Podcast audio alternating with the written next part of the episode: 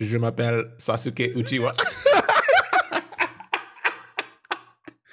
no, no, that's my shtick.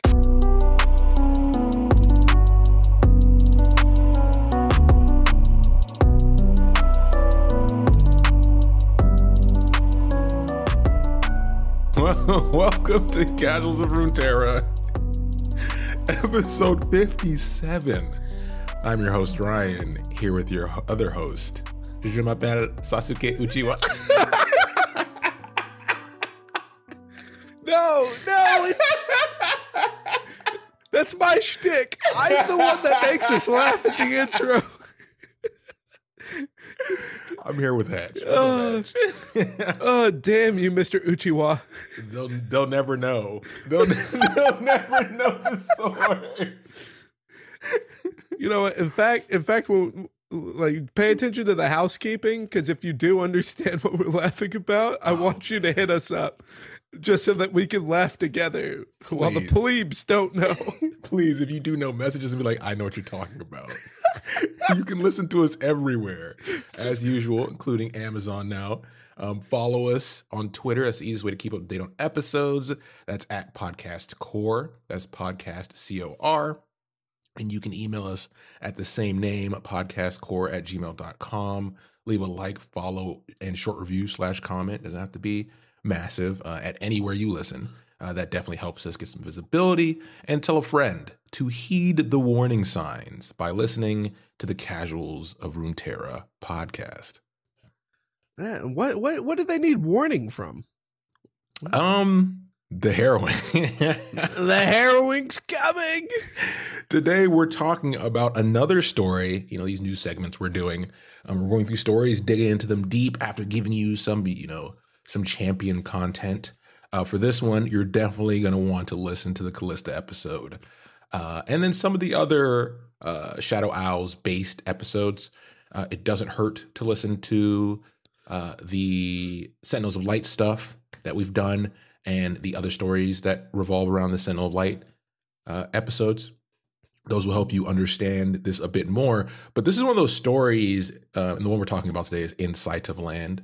Um, this is one of those stories that you know Hetch and I kind of agree are one of the better ones out of you know the many that Riot has given us, and it's one of the longer ones. But it's written so well that you almost don't need the Riot pieces that are added on top of it to give it that lore flavor. It's just well done um, from a you know short like a short film at a Cannes festival type thing. Yeah, and and it, it really is one of those things where like the riot pieces are just kind of like added on as flair of just a reminder uh, that it is connected to the overarching story.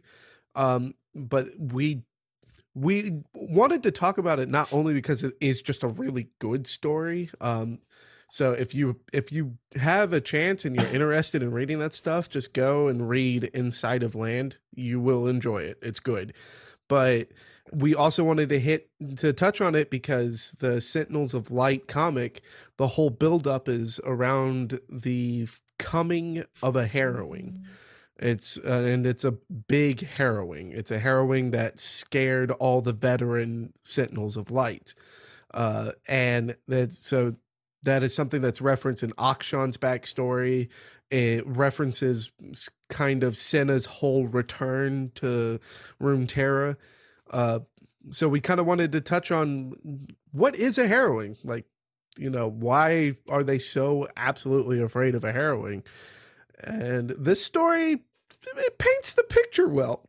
yeah, it does so very well. let's hop into it because, like we said, this is a long one. We're going to try to not bore you to sleep as we dig into this. All right, I'll um, take the first nap. You'll take the first nap. Take take the first shift. so this story starts off on an airy body of water, cold night sky filled with shadow, but these are the shadows of tendrils, which we've explained before as like mist and mist wraiths. Um, but this one is projected as a larger than life one. Um, we get mentions of harrowings here, like Hetch mentioned, and you can think of a harrowing at this point as a just natural disaster, an occurrence that people expect, an occurrence that people prepare prepare for, and they have you know their um, recovery period afterwards. It's like the the best example I can think of, and Hetch, if you agree with this, is like a hurricane. um, in you know the real world. Yeah, I, I like the hur- a hurricane, uh, like referencing it to a hurricane is perfect too, because the more that we dive into these stories, uh, the more that you're going to see that Bilgewater is kind of experiences harrowings the most, and it's because they're on the coast, so they are just physically closer to the like to the Shadow Isles than most everyone else. Well they're closer than everyone on Valoran, which is the continent, uh, like the mainland of Runeterra, where Ionia is probably the closest to the Shadow Isles, but Ionia also is very in touch with the spiritual side. So they have a lot of like defenses against that stuff. So they, for them, it's not really the same as everywhere else.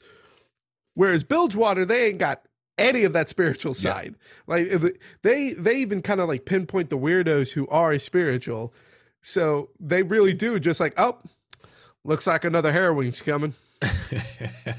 my my my sister my sister down in Shurima, she said I could stay with her for a few weeks, but yeah. You know, this is my fourth one. This ain't got nothing on Andrew that came through back in '92. so board true. up. I'm just going to board up, keep the mist wraiths out. drink board a, up and hunker down. Hunker down, drink a graggy ice. Graggy ice. yeah, so this mention of a harrowing here, and one of the bigger ones, because there's a mention that the sky just looks different than usual kind of gives us a time frame based on what we know. Um, so if you've listened listened to our Akshan episode and you know the Akshan adjacent episodes, the mentions of Shadya, and she was preparing for what she felt in her heart as a sentinel sentinel of light, um, a the biggest harrowing to come yet. So this could be the same one being referenced here, which gives us a time frame um, of, of what's going to happen in this story. So we get another scene of, you know, the night sea kind of usually is still, but it's littered with driftwood and bodies. Something has just happened, and we're introduced to the first character in the story, which is Tudri. Or I think it's Tudri, right? It's, yeah, we make the rules yeah. of how it's pronounced. So it's Tudri now. Yeah, Tudri. That, that's that, that, that those are facts. Um, yeah. And as far as like getting introduced to Tudri is some of the best writing in this whole story. Like it really does just kind of set the tone of like, okay, strap in, like grab your popcorn. This is gonna be this is gonna be a ride. Exactly. So Tudri is represented to us as a survivor. There's plenty of bodies, driftwood, but he's on a hunk of wood by himself, and he seems to be the only one within miles. So he's probably the only survivor that we know of from a attempt at an abandoned ship. And he's lost his voice during this time frame. Uh, and he's also stuck to this hunk of wood, and his body's slowly becoming colder and colder, and he's starting to slip into this, this sense of delirium. Uh, but he's trying to maintain focus and keep his legs moving because um, he has this feeling that he's close to land based on his experience. Yeah, and this it this also at the beginning, like the if we look at a lot of the Bilgewater champions, like uh, especially characters like Nautilus and Pyke, um, we see that there is another spiritual element as far as to build a lot of the Bilgewater characters, which is the spirits of the ocean itself. Um, and at this point of the story, we don't really have like a pinpoint of what is haunting Tudri yet. Um, there are mentions that you know that he could feel this uh, he could feel a siren calling to him uh, or like essentially a siren and they, he would be given rest and peace if he would just let the water into his lungs. Uh, and it's like okay like is that are we talking wraiths or are we talking weird tentacle things and Illaoi coming out of the water? Like what what's going on here? Yeah is there more to it uh, per se? So we get that view of him and then um, we get a sense of what happened, right? He talks about, you know, originally his ship was sailing. He's thinking about the events that happened led to this point. His ship was sailing to what we got as Falgren, um, which is a small island off the Valoran coast. Um, so that's kind of what he's pedaling towards. He's thinking that it has to be close based on how fast we were moving. And then suddenly out the side of his good eye. So now we're getting more details about Tawdry. Good eye. So either he has like one milky eye, like cataracts, or he has like an eye patch, kind of like your classic um, swashbuckling pirate type.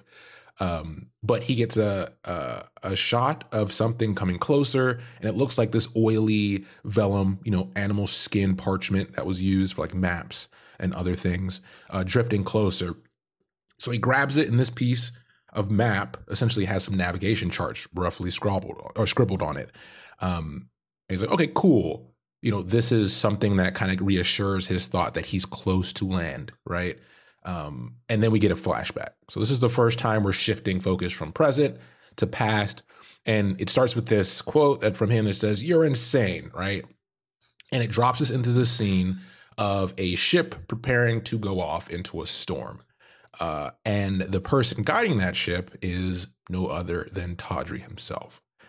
Um, this is interesting because we get this scene between Tawdry and another character introduced as Mr. Bowsy, which is a funny name. Uh, like okay, okay, like this whole like the going into the flashback too, because like uh, I'm gonna I'm gonna end up saying this a lot. I would love to see this story as an animation. Yep. Um, and it's because like I could see now of just the you know the the whole uh like Leo DiCaprio in Titanic just like freezing to death in the water and then just like disembodied voice you're insane and then like that triggers the flashback Yeah. uh and then but then like come, like combine it with like Mr. Bowsy so that it just looks like looks like Shmee from the Hook movie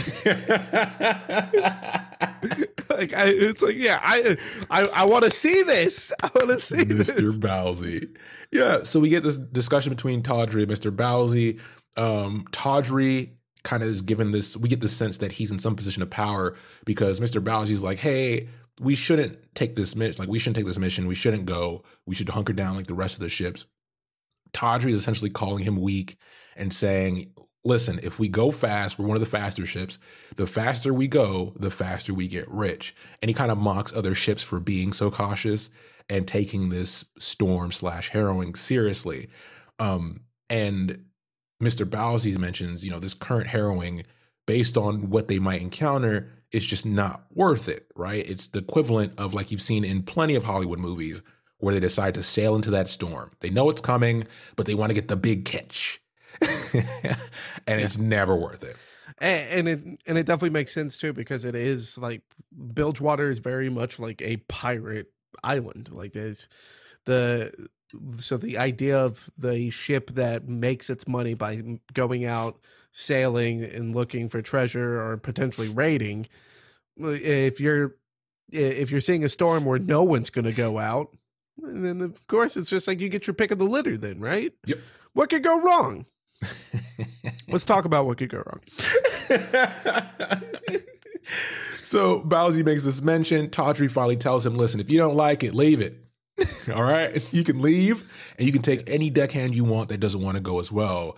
And that just means more riches for him, more spoils for him. So that classic pirate pirate mindset. But you know, he also refused. So Bowsy's final plea is like, let's just put it to a vote for every, you know, all the crew. And he says, no, not this time. We're doing this. So we get kind of a view of, you know, it's interesting that we start off with seeing someone so helpless, being the last survivor, stranded, but then we start to see this guy wasn't that great. He was actually a dog ship, what captain of some sort, um, leading them into what we'll find out about more about this situation. Yeah, I, I mean, he was a, a confident cap- captain that was ultimately commanded by his greed. Mm-hmm. And we can safely say that since, you know, it is a dude gripping driftwood. I doubt he was the captain of a crew on a piece of driftwood. Um, so this, yeah, yeah. What, I, I, will, I will say because I did uh, some deep diving because I'm a nerd. Uh, so Falgrin is an island that is located off of the one of the far eastern coasts of Noxus, uh, Okay. kind of close to like the Piltover area. Um, Okay. so they, so not, I, I kind of get where Tawdry's coming from too, because yes, it's a harrowing coming, but you're also sailing away from the Shadow Isles. So it's just like, yeah, you know, we get there, we get back, we're good. Yeah. So we get we cut back to the current scene um, of Tawdry on the driftwood, and he's recalling these memories. Right, that's kind of how we're getting these viewpoints and he begins to feel weird as if the atmosphere around him is changing and shifting. It's become more ominous, and he starts to feel pressure in his head as well. Now, this is a part where we I want to make a quick point is that if you've listened to our other Shadow Isle episodes about um, spectrification, as we've called it in the past, just to reiterate, when that happens, when somebody's dying in the in the presence of mist, that's going to you know ostensibly turn them into a specter they're they start to feel a specific like personality trait or a specific thing. And that's usually what carries over into their specter form. It's kind of this one track mindset based on a prominent feeling at your point of death. Right. And this seems to be what they're trying to describe here that he's starting to feel like he's getting closer to death and he's starting to feel all these different memories, you know, culminate in this what he's going to be in a specter form. Yeah, and it also is like chiming back to the beginning where he's feeling all of this the kind of like for a lack of better way of describing it the spiritual pressure yeah um around him like this idea of like oh there's peace and uh rest for me if i let the water into my lungs yeah. um like and, and it kind of goes in with that of just like now he's like really starting to like go into the single focus that the wraiths have um while and he has to shake that as far as trying to survive. Like that is what he's shaking more than the actual physical stress of being adrift in the ocean. Exactly. And you know due to great writing we know he's stubborn and he starts to get inside his own head and tell himself you know i'm not weak. I'm not like them. I'm a survivor I'm used to these situations. So he's starting to he's gripping onto his uh, mental state at a pure stubbornness in his you know personality. And that allows him to keep keep on. It's almost these you know i have written down as these spouts of empty platitudes of bravado to pump himself up get the adrenaline pumping um, even though his teeth are chattering right? So it's it's like this weak um, meager uh, situation where he's still trying to feel like he's in control. And he then reassures himself that land is close you know inside of land. Hint hint. Yeah Right? And, and it's at this point that I do really kind of find myself like enjoying Tawdry's character too, because he's, and this is where like he's forcing himself to physically speak as well. Like, so he's speaking to nothing essentially, um, or he's speaking to his madness. Yeah. And, but you know, he's saying a boat's made for sailing. so, it, yeah, I've done that run a dozen times. Can't live this life if you ain't the daring sort. Exactly. And, and it's like, you know, yeah, like that it, it kind of gives like the uh the feeling of really successful pro athletes. Like a lot of yeah. times their ego is bigger than their athletic ability but it's they have to be that way because they always have to be on. Exactly. Um so his character is already enjoyable and again this is we're just like not even halfway through a short story. Oh dude. Yeah. It, so it gets it gets better. So he's continuing to drift as he's kicking trying to to land and he begins to drift into this field of debris. Now, this isn't where he's guiding it, which is your fir- another sense of something else acting upon the situation. But he's trying to avoid the field of debris because, I mean, he's a weathered um, professional um, despite his personality. And he knows that, you know, you get caught up in debris, it can bring you down. And he starts to see this piece of sailcloth coming closer and closer to him, despite him trying to avoid it. He attempts to move it aside so he doesn't get tangled in it, but unfortunately, his arm gets stuck up to the elbow. And then we go rushing into another bout of memories from a flashback. And oh boy, now this is where we start breaking into what is a harrowing? Mm-hmm. Um, so if it hasn't been clear yet, the this second flashback is going to be starting off with uh with Tawdry yelling out, you know, hold fast, secure that line. Um, and he's yelling at a ship that is being ripped to pieces by a harrowing. Yeah. And this is where we start getting some descriptions of a harrowing, but I do like that we don't have like too many descriptions because one of the issues with the harrowing is that it's all consuming. Yes. It's all terrifying. So if you're not hunkered down or if you're not just playing out a dodge, you're gonna die. Like you're just gonna die. Yeah, and that also lends to like the stories we hear about harrowings tend to vary because the people who were in them tend not to make it back. Um, So we get the scene of trapped in the storm. We hear yelling. The crew is, you know, running to their positions, trying to hold fast. And you get the scene of violent rain, winds, the obvious um, mist um, kind of getting closer and creeping aboard the ship and beating up the ship itself, its patrons. And, you know, this ship he mentions is usually a faster ship. But because of the situation, we learn that not only did they decide to go out, but they raided the ships that were left behind for spoils um, from the you know more cautious captains um, to kind of emphasize how Tawdry looks down upon them for being cowards. Uh, and, and then we start to look at what's starting to happen to the patrons on board. Is okay, the spoils are slowing down the ship once again because of greed. Um, Bowsy, unfortunately, is the first one to get lost to the darkness. Literally just gets tossed off the ship, never to be seen from again. Yeah, Uh, like classic and- messenger energy. and, it's also written down as like snatched. So we also like we Mhm. get in this flashback an idea that it is that the harrowing is a just a screaming mass of spirits. so there, there's also the chance that it was a mist wraith, literally just you know like hands on Bowsy, and then you're coming with me. Come on, Yeah, you could even think like who of knows? if you if, if any of you listeners have list have watched um, The Mist or read Stephen King's The Mist, uh, it's a great example. Like when they're in the supermarket, like whenever you see them interact with it, there's like these tendrils, and usually they're different. And you don't know what's going on. People are disappearing, screams are disappearing, but it feels like they're near, but it's far because you're you're kind of in this bubble of uh, the supernatural bubble. Uh, That's a perfect example. This from Stephen King's A Mist. That that that's exactly how I imagine it. And like most of Stephen King's work, usually the innocent people and the people who are cautious go first. So Bowsy's gone. The next guy that we get a vision of is uh, a little boy, a young boy named Fa- uh, Flair, who's trying to secure the sail from essentially, you know, ripping the ship in half. Um, and he ends up getting carried off in a moment that Tawdry could have helped him, um, or Tudry could have helped him. He decided not to, looked away, and the boy was gone in, in, in another moment. Um, and he makes a comment here, which is disgusting, which is better him than me. Now, listen, first of all, I think we didn't say it, but I think most people know the captain always goes down with the ship. That's how it works, right? That's kind of the rule of thumb. Hey, hey, hey, Tudry, Tawdry, whatever. He Yeah. is in the water right now. Yeah. He is not above the water. He is now down in the water. Therefore, he went down with the ship. They- it- okay, okay. So Tudry got it. He got it. Yeah, uh, it- it says- technically. Yeah, like this is it says nothing about dying because your ship is gone. It's about going down with your ship. So he went ahead, he put his toes in the water, Yeah. and he's like, Hetch I've gone a down with it. real quick. And there you go. Oh, you damn straight. the lawyer of Bilgewater.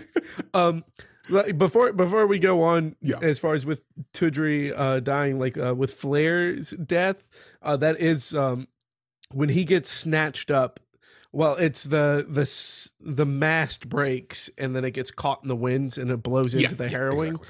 uh and what is written here so verbatim Mhm. um is uh uh, Tudry saw his eyes wide in terror as he flew into a cloud of twisted faces and outstretched, clutching hands. So that is about the only description of what a harrowing looks like that we get because again most of the survivors of harrowings they don't see it because that's how they survived it. They- Yeah, and that's I'm happy you brought that up because a lot of the art, if you look at the Legend of Rune Runeterra cards for mist wraiths, have that visual, which is like a, either a face or a skull or hands or something like that in the mist. So that that kind of aligns and gives us another connection there. Yeah, uh, and this is I also kind of imagine uh, the the animation for the card Ruination. Funnily enough, because like the harrowing and ruination both do very different things in the card game.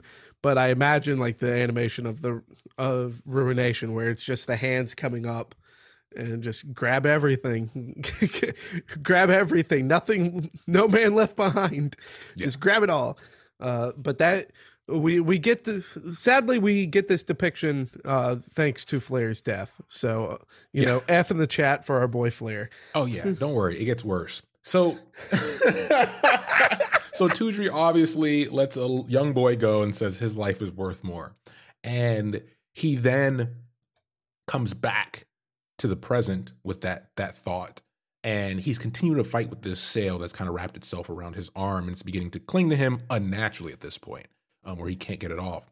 So he fights with it to the point where he almost falls off the driftwood. Uh, and this pressure in his head's continuing to build and build and build. And he's having these outward arguments um, with himself, essentially claiming that everything he did was because he was the captain and he needed to survive to keep everybody else safe. He was trying to prolong his existence to help everyone else. And like that's he's trying to convince himself that. See, he's the protagonist. He's the protagonist. He's, he's the ultimate protagonist. um, Kirito kun. Anyways, so so he finally ends up pulling himself free, uh, but the cloth then wraps him around the driftwood, facing underwater.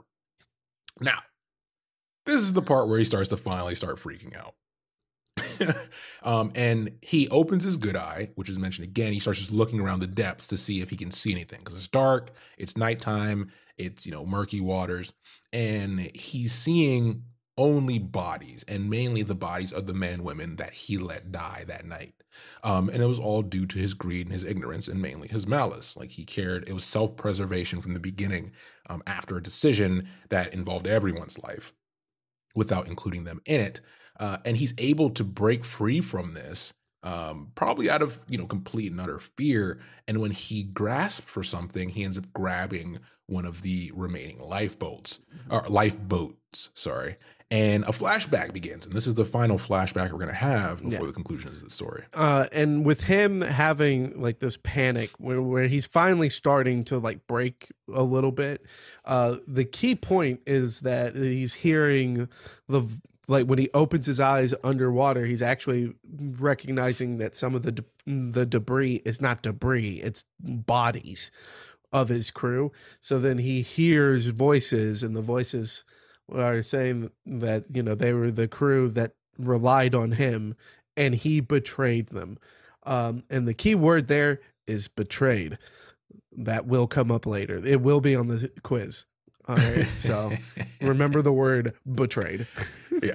So we get the flashback, and now we're at the point in this catastrophe where people are running to lifeboats. And these are like not top of the line, these are rickety lifeboats. And crew members are yelling that, you know, they're full. We need to get these people out, get them away from the boat um, on these. And Tawdry runs up, jumps the, you know, the the the deck onto one of these boats that's completely full. And one of the crew members who's on the boat is like, hey, you can't hop on this. We're full. We're at capacity. This thing won't last if we overpack it. There'll be no point. Everyone will go to their doom. And Tawdry pulls him in nice and close and stabs him.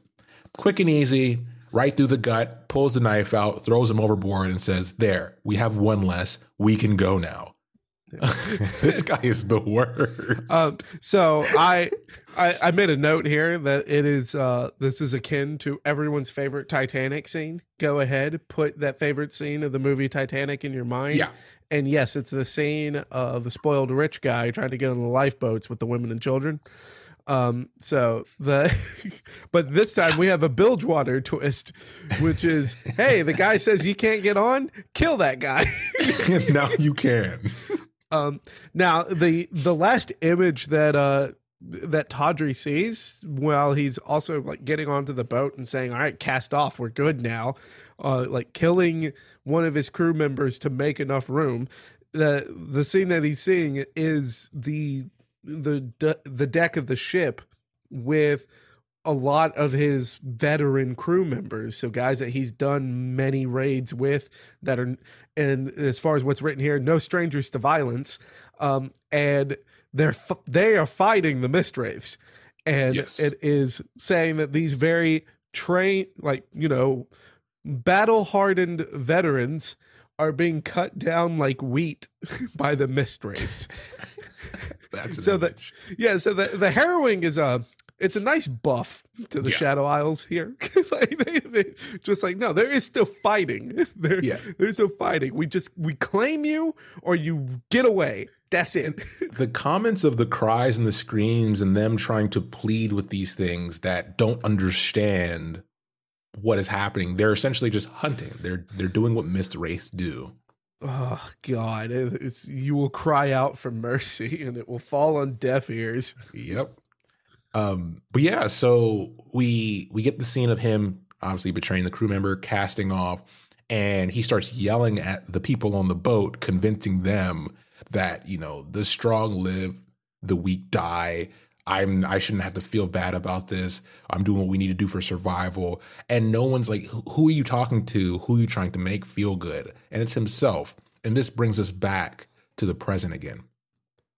And with him kind of overcome with this guilt, uh, he still has that concept of land in mind that's giving him hope to keep on, keep on, keep on.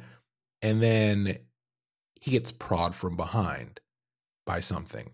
And he's like, well, nothing was there a while ago. Now hold on a second. well, now hold on one second. this is like a Scooby Doo scene. Yeah. Like, what? Ruh-roh. Ruh-roh. so he turns around and notices there's spectral bodies of his crew all around him that weren't there previously. And with that, his head starts to fill with these cries of death and, you know, the last moments of these crew members all kind of like psycho attacking him, right? Which is something you've we've seen this in a lot of um in a lot of horror movies that deal with like possession and ghost, uh, where they overwhelm the living senses, right? And it kind of causes despair within the person being attacked. So this is nothing too crazy here. But the good part, and the part that's like, okay, well, he's like, well, the, that's not cool. Uh, so he closes his eyes and he begins begging them to stop, insisting that he did nothing wrong. That he he's like, I honestly tried the best. Listen, I'll give him this. He's a piece of shit. So he probably did try the best he could. but it was nowhere near good enough. it's a piece of shit. yeah, yeah. So like he did his best. I believe him. so he's begging, he's begging, and then finally the voices kind of go away, and he opens his eyes, and who's standing there, Hedge? Uh, well, he is begging and pleading, and let- let's not forget the word that he is hearing in his head. Oh yeah, yeah. Uh, the word that he is hearing in his head is betrayer. Yeah. Um, and so, uh, so yeah. Mhm. All right. So if we're talking about a Shadow Isle story and the word betrayed, why is that important? Who is that important to? Hmm. It's Kalista. What? So Kalista is not just here in the in the waters with uh, with Tawdry. Uh, Kalista is standing on the piece of the lifeboat, just all in her full glory. Just like, oh, did someone call out betrayal? yeah. It's funny because he, the way he describes her is, you know, obviously she's still clad in an armor. She is the slim form, but she shouldn't be so uh, weightless the way she's just standing there, g- given that everything we've been through through the story with Tawdry or Tudry and his driftwood. it's not the driftwood hasn't been helping him out a good bit, right? It's a piece of driftwood, but she's standing on it kind of effortlessly and she's looking down at him with blank eyes. Blank eyes, unmoving, just kind of looking at him or looking through him is probably a better way to to explain that. Lo- looking through him is definitely the better way to explain it. But you know, it's the blank eyes, s- slim form, and a trio of spears that had been driven through her chest. Exactly. like there's no mistaking. that This is. Hold on a second. yeah, and they're from the back out the front. That kind of helps you kind of understand a bit more. I, uh, yeah, I'm in danger. I'm in danger. Um, uh, I, I immediately thought of the line, you know, the dead cried out for vengeance, and there its lady stood. Uh, that kind of justifies why she's there and what she's going to do. So he continues to try to reject responsibility because now he finally has a physical form to look at and use um, as a as a bouncing board for his ideas of like, listen, I, I, you believe me? Look at me, I tried, I give I gave it my best shot, and she's not giving him anything, not responding. All she does is lower her spear and put it to the tip of his throat, not piercing it, not cutting him, but slowly pushing him underwater. And this is one of the best scenes. And I mean, this this whole thing up to this point has been great, but she's pushing him with the spear slowly and he's slowly drifting back his head going lower and lower under the surface. And she holds him just under the surface but he's no longer fighting back. Remember this whole time we've seen him fight with the map he grabbed fight with the sail fight with the driftwood fight with himself. But at this moment he's not even like it's not it's not that his body's numb or anything. It's just like he's given up for some reason. And i mean we know why Yeah, it, we we know exactly why. It's a League of Legends rule. Uh, creeps do not attack champions unless unless the enemy champion attacks a friendly champion. yep it's canon It's canon now. um, but I, I do like as well that like um the, with the whole line of like the they called out for vengeance and the lady came. yeah um because then like from that point uh like whenever Tawdry is looking at Kalista and trying to describe something on Kalista it is as Lady Vengeance Yeah. so it's it kind of gives this idea that there is folklore already within the people like the or the communities of Bilgewater uh, that is built around Kalista like it sounds like it sounds like people have seen Kalista and lived to tell the tale before, and then it just evolved into an urban myth. So there's just like this is the story that my parents would tell me when I was a kid. You know, this is the boogeyman of Bilgewater, except now she's real and she's got her spear at my throat and she's pushing me underwater. Well, mommy, Yeah. And you know where it kind of ends here is him slowly getting pushed, and he's right on the surface, so he gets a few view of her as he's finally drifting away. Um, and everything goes silent. The water finally becomes still again. Everything becomes still again, and he begins to sink. And along with him, his crew begins to sink again. Those ghostly figures, and all the light fades, and that is the end of Tudri. And he drifts lower and lower into the depths, and as it mentions at the end of the story, just in sight of land. Hey, he knew it. Yeah. He knew it. He was right. He was right. Land had to be close.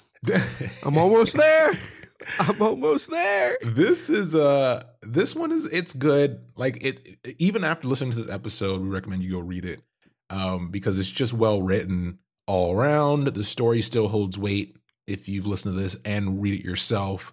Um, because the the way it bounces, it's kind of shifting into our, you know, end of the episode, kind of the analysis of us, the, how we feel about it. So this is mine, is that it does a great job of quickly setting you up to th- sympathize with Tudri to say, oh, he's a survivor. He's the last guy. This must be shocking. Then you start to get pieces of, oh, he's kind of, you know, aggressive. This is kind of his fault. Then you see how he treats crew members. And then you see the final moments um, of how everyone kind of perished around him due to a lot of his involvement. And then we finally get this scene with Kalista that if you know Kalista's story, you're already in her corner as far as one of the specters um, that has a story that's easy to sympathize with, um, being betrayed. So to see her pop up at the end, the ghostly figure, the supposed scary thing, is like, no, the true monster is in the water before her. And that's what's being that that's that's who you're rooting for is Kalista at the end of the story. Um, and it's that's that's good writing. It's a short story. I mean, it's longer than some, but it's it's short. For a short story, the amount of depth in this is absolutely incredible. Um, and as far as my ending notes here, it, it would not be a lore episode, a lore heavy episode until I take a deep dive on something that's just ignorant. Yeah. Um, so I like to think, or my idea here, all right, Mhm. is Kalista just pushes uh, Tudri under the water, Yeah. and just like okay, and but like pushing Tudri under the water isn't necessarily Kalista, you know, just being like haha. Vengeance, but it's also like a rejection from the harrowing. So Yeah. now she's left him to the spirits of the ocean. Yep. So then Tudri is just getting double screwed Yeah. by both the harrowing Yeah. and whatever old gods are down beneath the water. Listen to our Nautilus episode if you haven't. Listen, we, we, we make this comment a lot in our Bilgewater episodes that, you know, there's so much about the harrowing and so many things that are dangerous on land. And you learn about what's in the water, and you're like, wait a minute. There's no winning. Why do people live here? People live here. You have the void, you have the harrowing on land, and then in the water, you have unspeakable horrors and ancient monsters. And you can't even run out to the frozen wasteland to get away from it all because apparently that's where like the beginning of the next end is happening. Yeah. Uh, and don't and climb a just- mountain because you're just going to interact with some celestials then. Yeah, if you climb a mountain, if you climb a mountain, the stars will kill you outright. Why do people live here? Yeah. No I- wonder, no wonder the people of Piltover and Zaun are just like, no, we're happy here. Yeah. We're we're, we're good here. Yeah. All right. And it's just like, well, what about all these other threats? They're not Nope. real. We believe in science, and we're happy here. It's funny you mentioned that because that was my thought reading this in this despair of a Runeterra that Piltover Zaun is a very isolated place compared to everywhere else. And I think we're going to have at some point a storyline from Riot where it opens up to the world, almost like a, you know, a flash to, uh, if you want to take a look at Marvel and how when Wakanda opens up to the rest of the world, right? Because Wakanda is very isolated. All the incidents that were happening, they kind of were removed from that. So it'll be interesting to see if they have a storyline where it's like, all right, Piltover Zaun, no more happy days. We're gonna open you up to the world. I, I wonder if uh, if the show Arcane is gonna be that thing that breaches it. Um, Yeah. Which I mean, I, I, I, and I've said it before too. Like I, because again, if I'm not taking a deep dive on something ignorant, Yeah. uh, it's not a true Casuals of Runeterra episode for Hetch. Uh, so I still want to believe that Arcane is gonna is gonna end up tying like Jhin and being chased by Shen and Zed into Piltover. Like Arcane's gonna tie that in together, um, which by all accounts it's just not real. But I want to believe it. but uh, as far as with what little bit that we know, it could be that like that is what's going to be like, yo, Piltover Zaun. You can't pretend that none of this is happening anymore. It- the the real world is out there and it's coming to get you. Yeah. And with that, because we can't give it all to you here, right? We gotta we gotta gotta keep this content train rolling. but with that, thank you for listening as always, and we'll be back soon with the next episode. Yep. Take care, everybody.